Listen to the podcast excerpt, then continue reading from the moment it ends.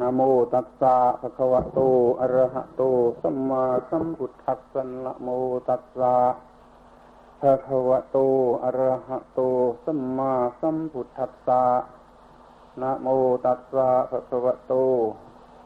อะระหะโต สัมมาสัมพุทธัสสะ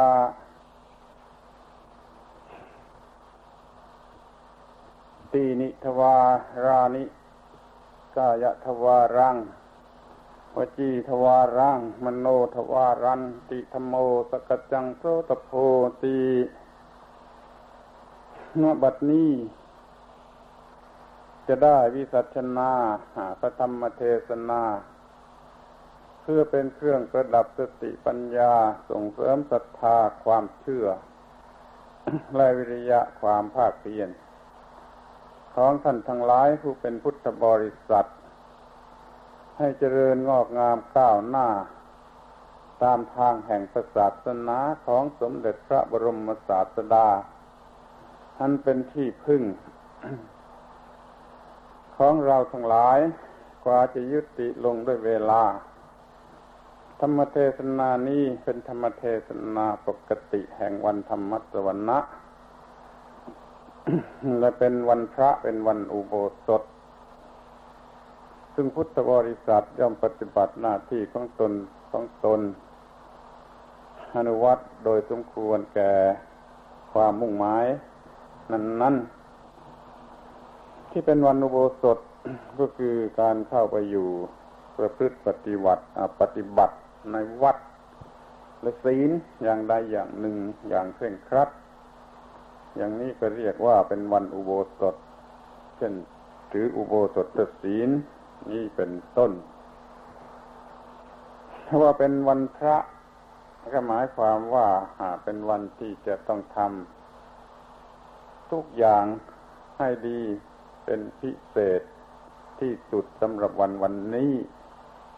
เพราะว่าเป็นวันพระ ส่วนวันธรรมสวรรณะคือวันฟังธรรม นี่ก็เป็นวันสำหรับการศึกษา พิ่มเติม อยู่เป็นประจำ ควรจะทำให้สำเร็จประโยชน์ตามความมุ่งหมายนั้นๆ ธรรมเทศนานี้วิสัชนาเนื่องในวันธรรมสวรรณะ ซึ่งได้วิสัชนาสืบต่อเป็นลำดับลำดับกันมา โดยเฉพาะในพรรษา นี้ว่าด้วยเรื่องสิ่งที่ เป็นหมวดสามหมายความว่าสิ่งสามอย่างที่ควรจะทราบพวกหนึ่งก่อน นับตั้งแต่พระรัตนตรัยคือแก้วสามดวง ไตรสิกขาสิกขาสามโลกุตระธรรมสามคือมรรคผลนิพพาน ไตรลักษณ์สามคืออนิจจังทุกขังอนัตตา ไตรวัฏความหมุนสามก็คือกิเลสกรรมและอิบาก ไตรภพหรือไตรภูมิ ระดับแห่งจิตใจ ชั้นที่อยู่ในกาม ในรูปและในอรูปไตรตัณหา ความอยากที่ประกอบด้วยอวิชชาสามชนิด อยากไปในทางกาม อยากไปในทางภพอยากไปในทางปราศจากภพในวันนี้จะว่าด้วยไตรทวารคือทวารสามเป็นลำดับไป ขอให้ตั้งใจฟังคือศึกษาให้เข้าใจ เพราะเป็นเรื่อง สำคัญ เรื่องหนึ่ง ซึ่งจะต้องทราบ และจะต้องปฏิบัติ ตามกฎเกณฑ์ต่างๆที่มีอยู่อันเกี่ยวกับทวารทั้งสามนั้น ในชั้นแรกจะต้องรู้เสียก่อนว่าคำว่าไตรทวารนั่นคือกายวาจาใจคำว่าทวารอย่างนี้หมายถึง ทวารสำหรับออก ส่วนทวารสำหรับข้าวนั่นมีถึงหกอย่างคือตาหูจมูกลิ้นกายใจ เมื่อพูดถึงไตรทวารก็หมายถึงทวารสำหรับออก คือสำหรับออกมาจากข้างในมาในในรูปของกรรมต่างๆกัน คือทวารกายยะทวาร ทวารปากคือวจีทวารทวารใจคือมโนทวารนี่เป็นทวารออกทั้งนั้นทั้งการที่จะรู้เรื่องใจทวารสามประการนี้ก็ควรจะรู้เรื่องทวารข้าว คือทวารหกกันจะบ้างตามสมควร ดังนั้นจึงต้องพูดถึงในโอกาส เดียวกันนี่ด้วย ทางที่จะเข้าไปมีหกทวารที่เรียกว่าอายตนะภายในหกตาหูจมูกลิ้นกายใจ เรียกชื่อตาม ทวารนนั้นๆทวารตา ทวารหู ทวารจมูก ทวารลิ้น ทวารกาย ทวารใจ เป็นบาลีก็ว่า จักสุทวารโสตทวารคานะทวารชิวหาทวารกายะทวารมโนทวารสิ่งที่จะเข้าไปก็คือรูปเสียงกลิ่นรสปุถะธรรมารมมีอยู่หกอย่าง เข้าไปแล้วทำหน้าที่ตามกฎเกณฑ์ของมันแล้ว ก็จะกลับออกมาในรูปของกรรม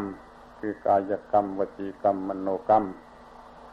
แล้วก็ออกมาทางกายทวารวจีทวารมโนทวารที่เราพูดถึงกันว่าไตรทวารนนั้นก็คือหมายถึงทวารสำหรับออก ถ้าเป็นทุจริตก็มีเป็นสุจริตก็มีแล้วแต่เรื่องแล้วแต่กรณีที่จะเกิดขึ้น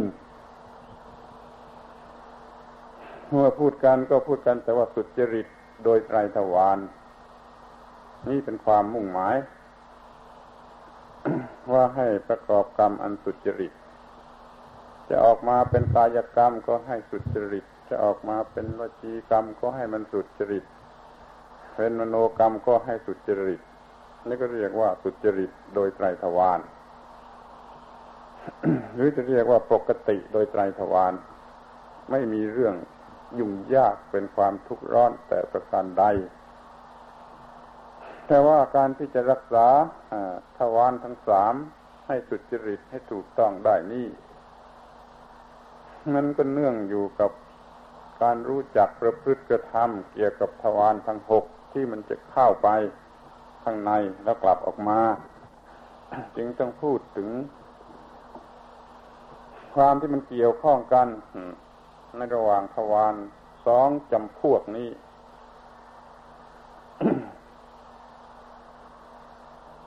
ในขาข้าว ก็คืออารมณ์ต่างๆ รูปเสียงกลิ่นรสผดทพะธรรมารมที่จะเข้าไปทางตาหูจมูกลิ้นกายใจ รูปารมณ์ อารมณ์คือรูปผ่านไปทางตากระทบที่ตาสัทธารมหรือเสียงก็เข้าไปทางหู กระทบทางหู กลิ่นให้คันธารมก็กระทบทางจมูกเข้าไปทางจมูก อย่างนี้เป็นคู่คู่ไปจนครบหกคู่ นี่ให้รู้ว่าทำไมจึงเรียกตาหูจมูกลิ้นกายใจว่าทวารคำว่าทวารนี่แปลว่าประตู ตรงนี้อยากจะขอเตือนแล้วเตือนอีกอยู่บ่อยๆป้องกันให้เกิดความเข้าใจผิด ว่าคำบัญญัติเฉพาะในทางธรรมหรือทางศาสนา นั้นเขายืมมาจากคำชาวบ้านธรรมดา ทั้งนั้นทุกคำไป ก็ให้จำไว้ดี และให้นึกให้ได้ทุกที ที่เมื่อเอ่ยชื่อถึงคำอะไร ในทางธรรมทางศาสนาแล้วจะลึกนึกถึงคำธรรมดาของชาวบ้านตามบ้านตามเรือนนั้นให้ได้ ตัวอย่างที่เคยยกให้ฟังก็เช่นคำว่านิพพาน หมดกิเลส หมดความร้อนเพราะความทุกข์นี่ก็ยืมมาจากคำว่านิพพานของชาวบ้านที่หมายถึงความเย็นเป็นปกติของอะไรก็สุดแท้แม้แต่อาหารร้อนๆก็ต้องรอให้นิพพานเสียก่อนจึงจะกินได้คำว่านิพพานก็ใช้อยู่ก่อนในฐานะเป็นของเย็น พอมาเป็นคำทางศาสนาก็เย็นทางจิตทางวิญญาณ เพราะไม่มีกิเลสและความทุกข์อย่างนี้เป็นต้นที่มักที่แปลว่าผลทางหรือมรรคผลทางการปฏิบัติ และผลเกิดขึ้นนี่ก็ยืมคำชาวบ้านไปใช้คำว่าเดิน ปฏิบัติปฏิปทาอะไรนี้มันก็แปลว่าเดิน ก็ยืมคำว่าเดินนี่ไปใช้คำปฏิบัติ นี่ก็ลองคิดดูว่าคำว่าทวารนี่จะยืมไปจากคำว่าอะไร ก็ยืมไปจากคำว่าทวารในภาษาชาวบ้าน ซึ่งแปลว่าประตู หรือทางเข้าทางออก ก็เรียกว่าประตู ประตูรั้วก็เรียกว่าทวารประตูเมืองก็เรียกว่าทวารประตูเรือนก็เรียกว่าทวารนี่ก็กติ เรียกกันอย่างนี้ แม้ทวารก็ถ่ายอุจาระปัสสาวะก็เรียกว่าทวารก็เป็นที่เข้าที่ออก นั่นรู้กันอยู่ทั่วไป ก่อนนานแล้ว ต่อมามีผู้คิดค้นทางธรรม รู้เรื่องของจิตใจในภายใน ก็มองเห็นไอ้รูปเสียงกลิ่นรสปุถะพะธรรมารมห้าอย่างนี้เข้าออกอยู่ทาง ตาหูจมูกลิ้นกายใจ ก็เลยมีคำ เกิดขึ้นใหม่ว่าจักสุทวารโสตทวารขานะทวารทวารคือตาทวารคือหูทวารคือจมูกทวารคือลิ้นทวารคือกายทวารคือใจก็ยืมคำชาวบ้านแท้ๆมาใช้ให้กับประตูสำหรับข้าวออกของอารมณ์ต่างๆจะเข้าไปในภายใน ประตูข้าวมีอยู่หกอย่างก็จริง เราควรจะแบ่งกันว่ามันเป็นภายนอกอยู่ตั้งห้าคือตาหูจมูกลิ้นกาย ที่เป็นภายในมีอยู่หนึ่งคือใจคือมโนทวารมโนทวารให้อารมณ์ผ่านก็ไปทางมโนทวารแล้วผ่านไปที่ไหน มันก็ผ่านไปถึงไอ้มโน สันฐานมโนที่ตั้งแห่งการปรุงแต่งทางจิตใจต่อหนึ่ง ซึ่งอยู่ข้างใน จะเรียกว่าอะไรก็ลำบาก ก็เรียกกันว่าจิตว่าใจว่ามโนว่าอะไรอยู่เฉยๆเพราะมันมีไม่มีอะไรที่คงที่ตายตัวนานพอที่จะบัญญัติอย่างนั้นอย่างนี้ได้ มันมีแต่การปรุงแต่งและเปลี่ยนไปเรื่อย ท่านควรจะพูดว่ามโนตวานนี่ก็เป็นที่สำหรับอารมณ์ผ่านเข้าไป เพื่อเกิดการปรุงแต่งเปลี่ยนแปลงภายในจิตใจ ตามกระแสแห่งปฏิจจสมุปบาทกระทั่งเกิดเป็นกายกรรมวจีกรรมมโนกรรม แล้วก็ล้นออกมา อย่างใดอย่างหนึ่งนี่ดูกันให้ละเอียดอีกนิดหนึ่งสำหรับตะวันทั้งหกตาหูจมูกลิ้นกาย นี่มันอยู่ข้างนอก เห็นอยู่แล้วมันต้องผ่าน ผ่านแล้วก็ไปถึงข้างในด้วยความรู้สึกทางใจทีหนึ่ง จึงจะสำเร็จประโยชน์แม้ผ่านทางมโนทวารก็เหมือนกันผ่านทวารแล้วก็ต้องเป็นความรู้สึกทางใจขึ้นมาทีหนึ่ง จึงจะสำเร็จประโยชน์มันทุกๆทวารให้เกิดผลอย่างเดียวกันแม้ว่าข้างนอกดูมันยัง ไกลกันอยู่ ถ้าเปรียบเทียบเหมือนรูปเข้ามาทางตา ก็แปลว่ามีตาหรือจักสุประสาทนี่อยู่เมื่อมีรูปมากระทบที่ตา เป็นสิ่งที่สองทันใดนั่นก็เกิดจากสุวิญญาณวิญญาณทางตาขึ้นมาเป็นสิ่งที่สามามสิ่งนี้ถึงกันเข้าเมื่อไรก็เรียกว่าผัสสะถ้าเข้ามาทางตาก็เรียกว่าจักสุสัมผัส ของสามอย่างถึงกันเข้าเรียกว่าจักสุสัมผัสคือตาอย่างหนึ่ง รูปอย่างหนึ่ง จักสุวิญญาณอย่างหนึ่ง ทางหูก็เหมือนกันอีกคือต้องมีหูโสตประสาทมันก็มีเสียงเข้ามาถึงกันข้าวจึงเกิด โสตะวิญญาณ วิญญาณทางหูสามอย่างนี้ก็ถึงกันเข้าก็เรียกว่า โสตสัมผัสคือสัมผัสทางหู ทางจมูกทางลิ้นทางกายก็เหมือนกัน นี่พอถึงทางใจ ไม่ต้องเกี่ยวกับตาหูจมูกลิ้นกายใจ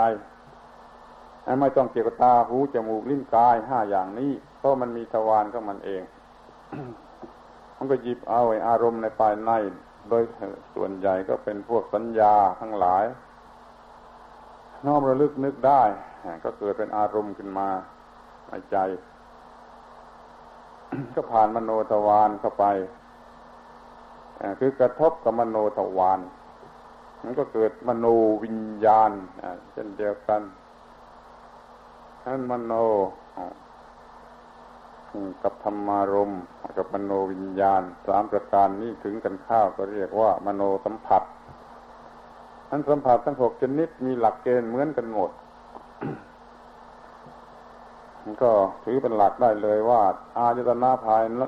ภายใน พวกหนึ่ง อายตนะภายนอก พวกหนึ่ง แล้วก็วิญญาณที่เกิดขึ้น เพราะการถึงกันแห่งอายตนะทั้งสองนั่นพวกหนึ่ง สามพวกนี้กระทบกันเข้าแล้วก็เรียกว่าผัสสะคือสัมผัส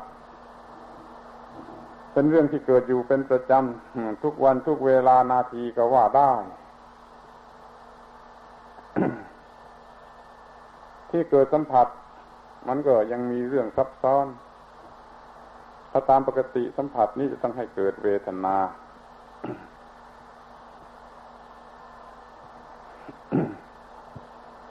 รูปสวยๆเข้ามาทางตาเกิดจากสุวิญญาณ แล้วก็สัมผัสในไอ้รูปที่สวยนั้นก็เกิดเวทนา คือสบายหรือเป็นสุขทางตาขึ้นมาถ้ารูปไม่สวยเป็นที่เกลียดชังหรือรูปของสิ่งที่โกรธแค้นนี่เข้ามา มันก็เป็นสัมผัสที่ให้เกิดทุกขเวทนา ก็แปลว่าให้เกิดเวทนาได้ด้วยกันทั้งนั้น นี่พอเกิดเวทนาแล้วจะเป็นอย่างไรต่อไปอีก ถ้าในเวลานั้นมันมีอวิชชาคือมันโง่ มันเผลอสติ หรือมันคนไม่ได้รับการศึกษาไม่ได้ฟังธรรมของพระอริยเจ้า มันเป็นคนโง่เง่าต่ออารมณ์ทั้งหลายที่จะมากระทบทางทวารเหล่านี้แล้ว มันก็เป็นโอกาสของอวิชชา ที่จะเกิดขึ้นมาผสมกันไปตั้งแต่ในขณะแห่งสัมผัสถ้าในขณะแห่งสัมผัสมันมีอวิชชา สัมผัสนั้นก็เป็นสัมผัสด้วยอวิชชา มันก็เกิดเวทนาชนิดที่มาจากอาวิชชา ดังนั้นมันจึงเกิดตัณหาโดยเฉพาะคือกิเลสแต่ถ้าในกรณีของบุคคลที่เป็นสาวกของพระอริยเจ้าเคยฟังทำทั้งหลายมาแล้ว เมื่อมีการกระทบเป็นสัมผัสแล้ว มีสติสัมปชัญญะมีวิชาเข้ามา แม้ในกรณีที่รูปสวยมันก็มีวิชาหรือสติสัมปชัญญะรู้สึก แม้ในรูปที่ไม่สวยเข้ามากระทบ มันก็มีสติสัมปชัญญะสำหรับรู้สึกมันไม่จะรู้สึกเป็นสุขหรือเป็นทุกข์ก็ตาม มันไม่ได้รู้สึกด้วยอาวิชชา แต่มันรู้สึกโดยวิชา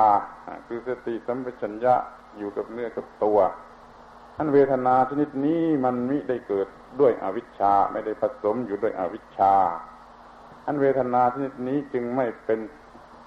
ทางให้เกิดตัณหาคือกิเลส นี่คือมันแยกทางกันเดินที่ตรงนี้ มันจะเข้ามาทางทวารทั้งหกด้วยกัน แต่พอเป็นผัสสะแล้วโอกาสนั้นสำคัญมาก ที่จะต้องเรียกว่าเป็นนาทีหรือวินาทีที่มันสำคัญที่สุดเพราะมันแวบเดียวกันนั้นจะวิชาหรือจะอวิชา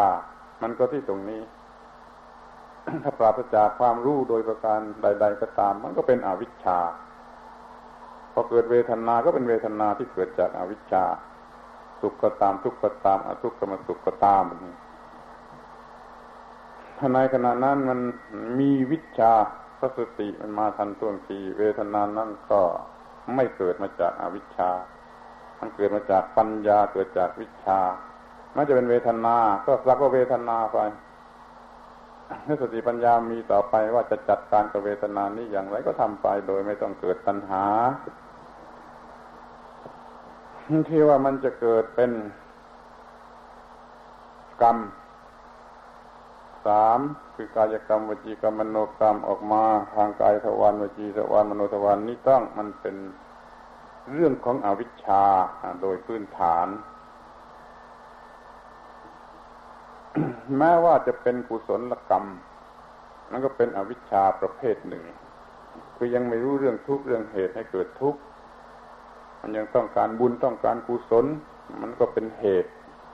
ในทางที่ดีที่เราเรียกว่ากุศล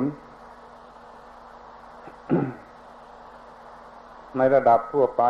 ก็พอใจที่จะให้มันเป็นกุศลคือดีอย่างอกอย่างใจ แล้วก็เกลียดอกุศล แต่ในระดับสูงสุดโลกุตระนั้นไม่ต้องการทั้งกุศลและอกุศล เพราะว่าอากุศลมันก็พาไปอย่างอากุศล ถึงแม้กุศลมันก็พาไปอย่างกุศล คือการเวียนว่ายทั้งนั้น เวียนว่ายดีหรือเวียนว่ายเลวก็สุดแท้มันเป็นการเวียนว่ายทั้งนั้น เมื่อเราเห็น การเวียนว่ายเป็นสิ่งไม่พึงไม่พึงปรารถนานะก็ต้องมีวิชา หรือปัญญาที่ถูกต้อง อยู่ตลอดเวลา อย่าให้มันเกิดเป็นการปรุงแต่งที่เป็นกิเลสขึ้นมาก อย่างในกรณีที่ว่ามีวิชามีปัญญาเกิดขึ้นพันในกรณีนี้แล้วก็ไม่ยินดีไม่ยินร้าย เรื่องมันก็เลิกกัน มันก็จบกัน มันไม่ทำให้เป็นอะไรขึ้นมาอีก ถ้ารู้ว่ามันจะต้องทำอย่างไรก็ทำไป อย่างตัวอย่างเช่นมันเจ็บมันค่าย มันปวดอย่างนี้มันก็ต้องรักษาเยียวยากันไป โดยไม่ต้องยินดียินร้าย แต่ถ้าคนมันไม่รู้มันก็ต้องโวยวาย มันต้องเดือดร้อน มันต้องเสียใจ มันต้องยินดียินร้าย พวกนั้นแหละที่จะนำไปสู่การปรุงแต่ง ที่เป็นกรรม ก็ว่ากันต่อไปอีกว่า เมื่อมีผัสสะด้วยอวิชชา แล้วก็เกิดเวทนาอย่างใดอย่างหนึ่งด้วยอวิชชา เวทนาที่มาจากอาวิชชานี้ต้องทำให้เกิดตัณหา คือความอยาก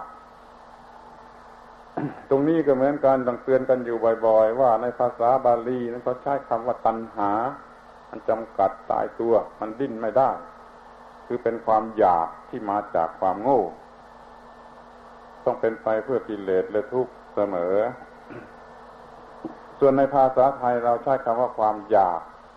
คำในภาษาไทยนี้มันกำกุ้มอยากทางดีก็ได้ อยากทางชั่วก็ได้ อยากด้วยวิชาก็ได้ อยากด้วยอวิชาก็ได้ ใช้คำว่าความอยากเสมอกัน อันนี้เป็นสิ่งที่ทำให้สับสนที่ทำให้ชาวบ้านรู้ธรรมะไม่ได้ รู้ผิดควายเฟกันเถียงกันทะเลาะกันในเรื่องความอยากความโลภเป็นต้น เช่นบางคนจะสอนเขาว่าขึ้นชื่อว่าความอยากแล้วเป็นกิเลสทั้งนั้น อย่างนี้มันผิด มันต้องเป็นความอยากที่มาจากอาวิชชาต่างหากที่มันจะเป็นกิเลสถ้าความต้องการอย่างถูกต้องที่จะดับทุกข์จะฆ่ากิเลส อย่างนี้ไม่ใช่ตัณหา ไม่ใช่ตัณหา แต่ภาษาไทยก็เรียกได้ว่าความอยาก คืออยากจะนิพพานอย่างนี้มันก็ไม่ใช่ตัณหา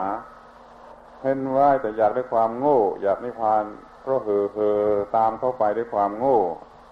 ถ้าอยากนิพพานอย่างนี้ก็เป็นตัณหาเหมือนกัน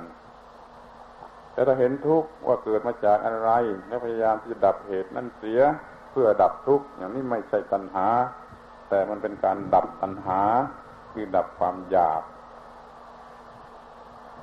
ราะนั้นเราจะต้องดูให้ดีว่าถ้าเราพูดว่าอยาก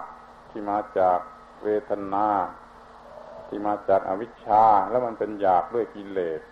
ก็เรียกว่าตัณหา เห็นรูปสวย เกิดจากสุวิญญาณเกิดสัมผัสด้วยอวิชชา ก็เกิดเวทนารู้สึกอร่อยในทางตาด้วยอำนาจของอวิชชานั้น เวทนานั้นก็เกิดตัณหาคือความอยากที่มาจากอวิชชา ตามปกติก็อยากได้อยากเอาอยากยึดครอง อยากดื่มอยากเสวยอยากด้วยความหลงไหลมัวเมานี่เรียกว่าตัณหา นี่ปรุงมาจากเวทนา ที่เวทนาปรุงตัณหาแล้วตัณหาตกลงอุปาทาน คือความยึดถือ ตัณหาเป็นเพียงความอยากเกิดขึ้นในจิตใจเป็นความอยากล้วนๆ ที่พอเกิดความอยากแล้วมันเกิดความรู้สึกรับช่วงกันไปเป็นความรู้สึกว่ากูอยาก อย่างนี้เรียกว่าอุปาทาน มีตัวกู มีความรู้สึกว่าตัวกูก่อนหน้านี้ก็ไม่เคยมีตัวกูแ้ที่แท้มันก็มิได้มี มันเพิ่งมีมาเกิดความรู้สึกขึ้นมาว่าตัวกู อยากและต้องการสิ่งนั้นเพื่อเป็นของกู ความรู้สึกว่าตัวกูและว่าของกูนี่คืออุปาทานได้เกิดขึ้นมาแล้วต่อลำดับจากปัญหาพอเกิดความรู้สึกประเภทอุปาทานเป็นตัวกูของกูแล้วก็ปรุงให้ต่อไปก็คือพบนี่คือการกระทำกรรมเป็นกรรมมาพบคือจิตมันก็คิดไปตามอำนาจของอุปาทานนั้นเป็นตัวกูอย่างไรจะทำอย่างไร การคิด กระทำลงไปตามความยึดมั่นถือมั่นนั้นมันก็เป็นมโนกรรมสำเร็จรูปเป็นกรรมมาจากกิเลสคือตัณหา แล้วก็ออกมาแล้วทางมโนทวาร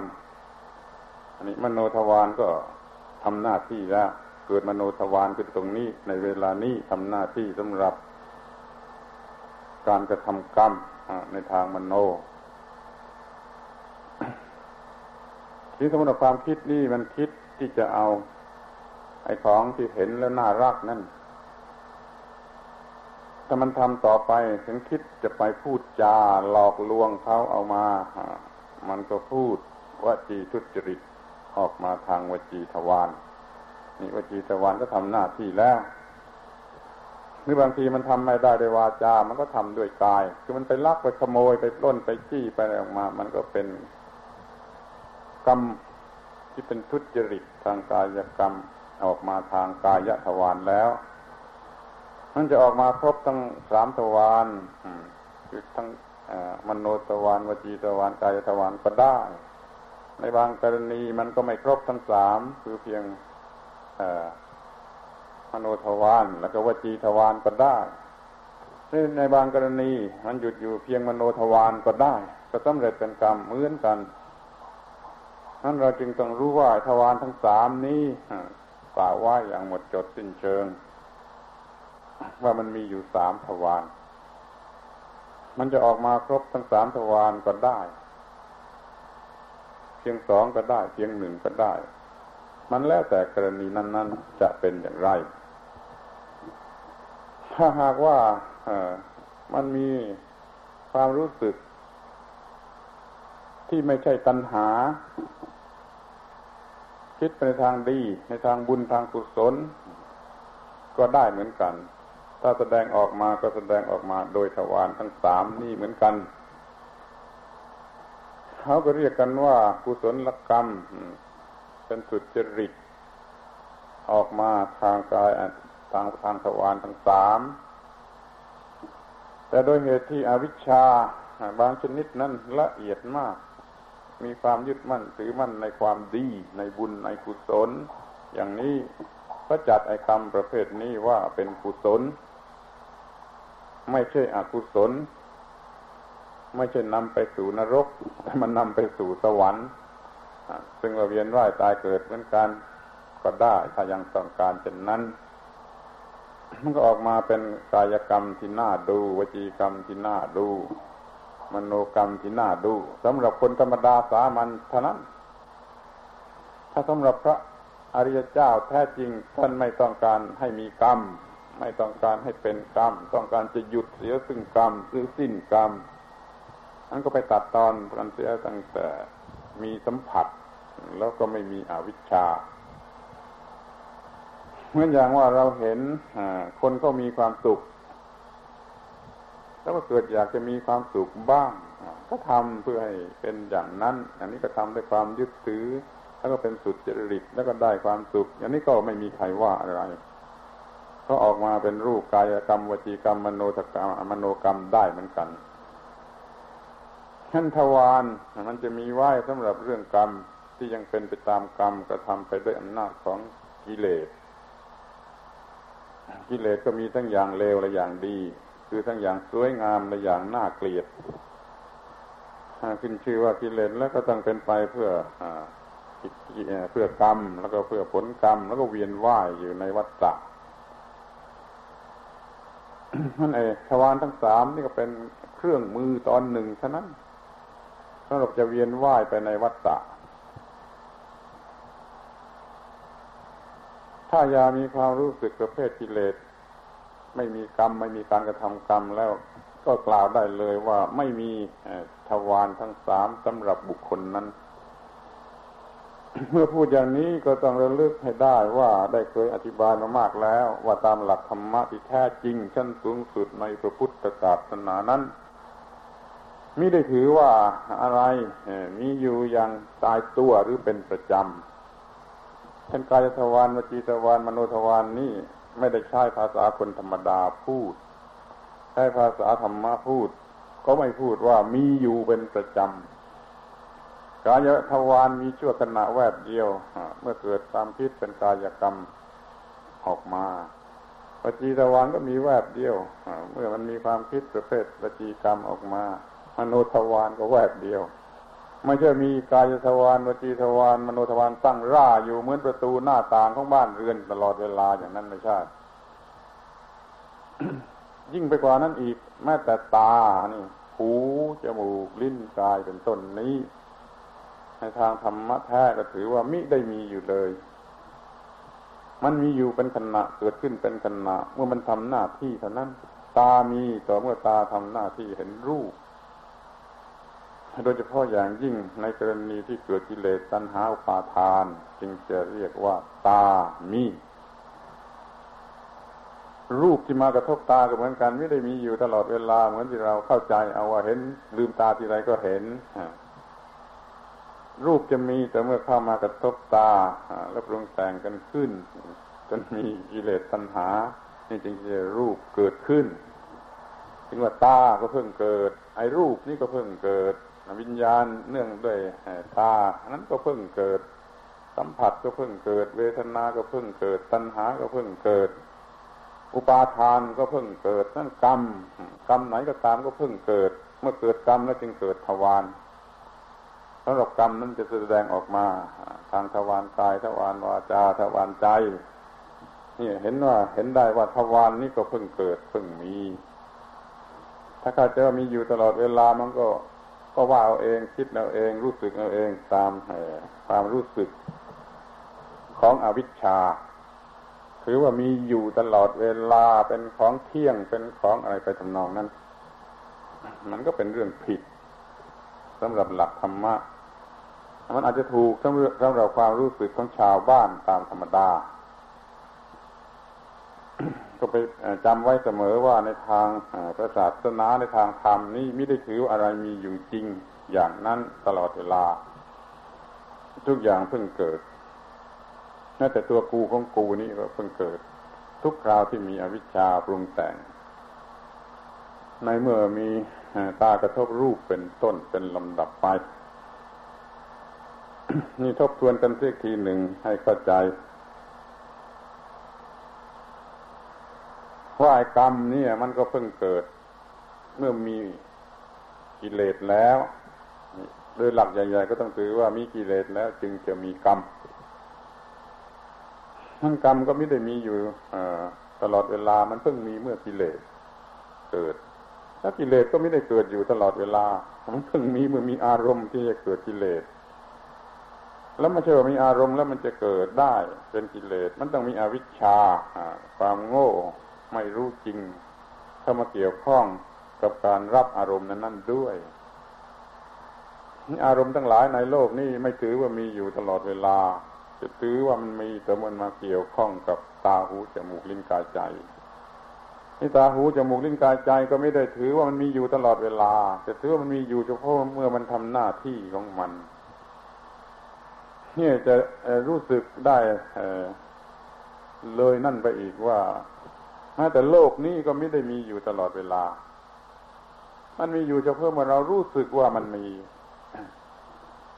เป็นเดียวกับความทุกข์มันจะมีแต่เมื่อเรารู้สึกว่าเป็นความทุกข์มันไม่ได้มีอยู่ตลอดเวลา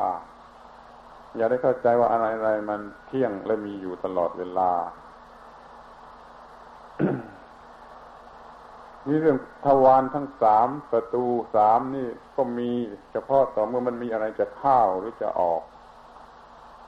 แต่โดยทวารโดยเฉพาะทวารสามแล้วมีสำหรับออกอสำหรับทวารหกนี่ยมีสำหรับข้าว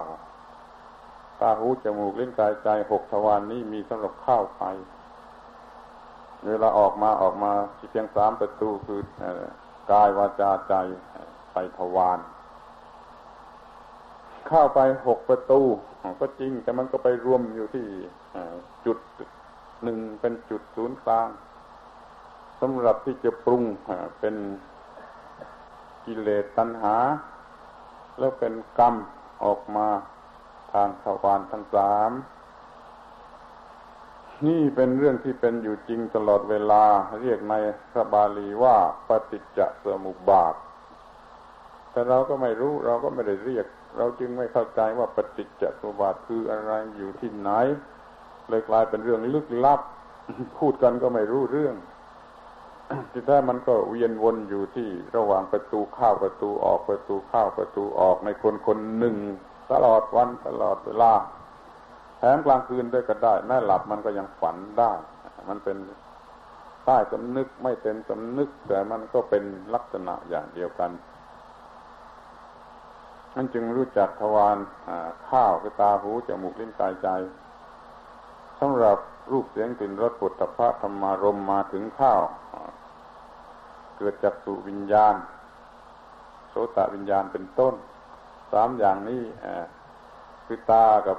รูปกับวิญญาณ พบกันแล้วเรียกว่าผัสสะเราก็ผัสสะอยู่ตลอดเวลา แต่ว่ามีวิชาหรือไม่ ถ้าไม่มีวิถ้าไม่มีวิชา มันก็มีอวิชาเท่านั้นเอง ถ้าไม่มีวิชาเข้ามาในเวลานั้นก็ต้องมีอวิชาคือสภาพที่มันปราศจากความรู้พอมันปราศจากความรู้มันก็เดินไปทางกิเลสตัณหา ถ้ามีวิชามันก็เดินไปทางสติปัญญาทางการศึกษาเช่นเราเห็นรูปแล้วเราก็รู้อะไรจะทำอย่างไรใช้อย่างไรมีข้อเท็จจริงอย่างไรกลายเป็นการศึกษาค้นคว้าไปทางโน้นไม่เกิดกิเลสตัณหาอย่างที่ว่า เดี๋ยวนี้ด้วยดี จะพบว่ามันไม่ได้เกิดกิเลสตัณหาไปเสียทั้งหมด เพราะว่ามันเฉยหรือมันเลิกเลยละเลยกันไปก็ได้เช่นตาเราก็ลืมอยู่ตลอดเวลาเราก็เห็นรูปอยู่ตลอดเวลา เห็นว่าเป็นรูปอะไรแล้วมันก็ดับไป เพราะอาวิชชามันไม่เข้ามายุ่งด้วย มันไม่เกิดความสนใจที่จะได้จะเอาจะเป็นจะยึดครอง ถึงหูก็เหมือนกัน เดี๋ยวนี้ก็ได้ยินเสียงเรไรได้ยินเสียงนกได้ยินเสียงต่างๆอยู่ มันเป็นสักว่าสัมผัส แล้วมันก็เฉยไป เพราะมันไม่มีอวิชชาแทรกเข้ามาเป็นเจ้ากี่เจ้าการ เรื่องกลิ่นเรื่องอรสเรื่องปวดทับพระก็อย่างเดียวกันอีก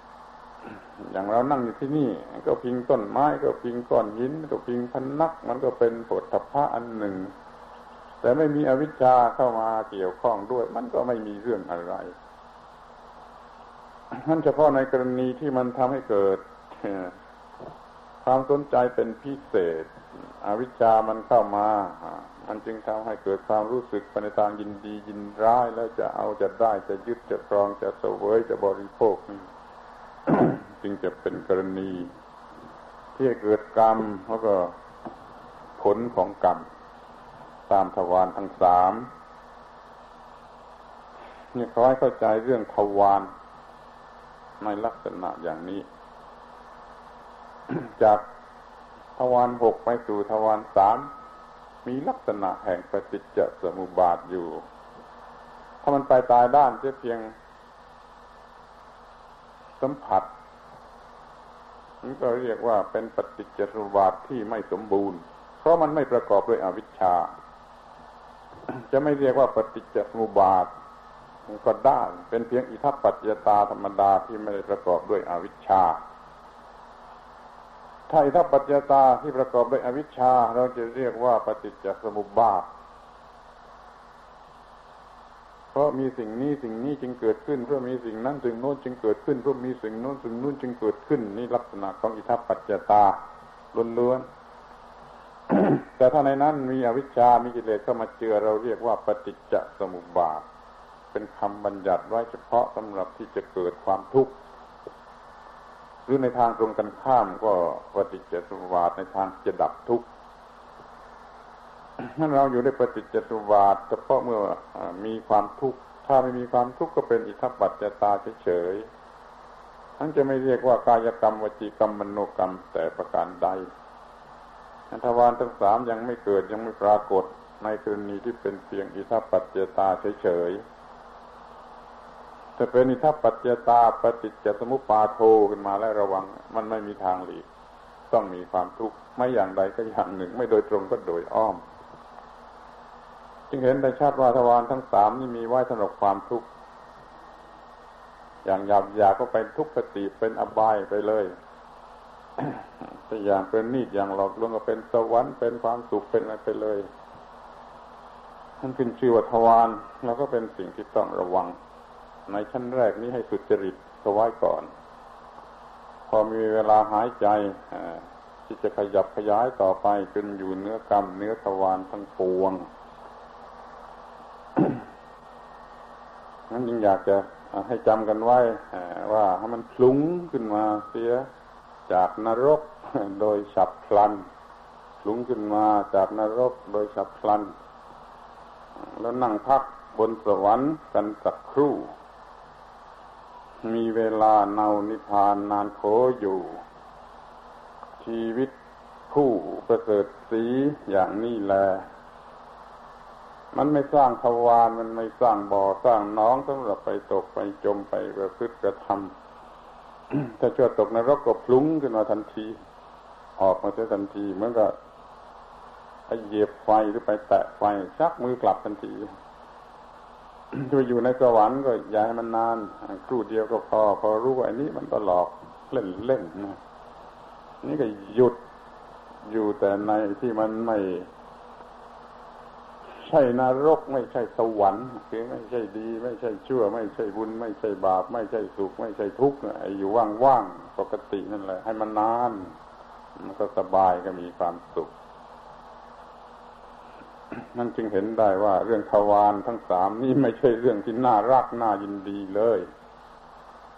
มันเป็นทางออกของกรรมที่เข้าไปปรุงแต่งในภายในแล้วออกมาอารวาส ระวังทวารทั้งหกให้ดี มันก็ไม่มีเรื่องที่จะปรุงเป็นกรรมทั้งหลาย แล้วก็ไม่มีทวารเกิดขึ้นสำหรับไหลออกแห่งกรรมมาเที่ยวอาละวาดให้เราเดือดร้อนเดี๋ยวร้องไห้เดี๋ยวหัวเราะเหมือนกับคนบ้าจึงหวังว่าพุทธบริษัททั้งหลายจะรู้จักทวารทั้งสามควบคุมให้ดี อย่าให้เกิดเรื่องย้ายออกมาเป็นความทุกข์ย้ายปรุงแต่งขึ้นมาได้ก็ยิ่งวิเศษที่สุด เรื่องไตทวารเป็นอย่างนี้วิสัชนาสำหรับระดับสติปัญญาของท่านทั้งหลาย ผู้เป็นพุทธบริษัท ควรจะทราบสิ่งที่เป็นพื้นฐานทั่วไปของความรู้ในพระพุทธศาสนาสืบสืบกันมาเรื่องของสามอย่างในวันนี้ อสมควรแก่เวลา สมมติว่ายุติธรรมเทศนา เอวังก็มีโดยประการฉนี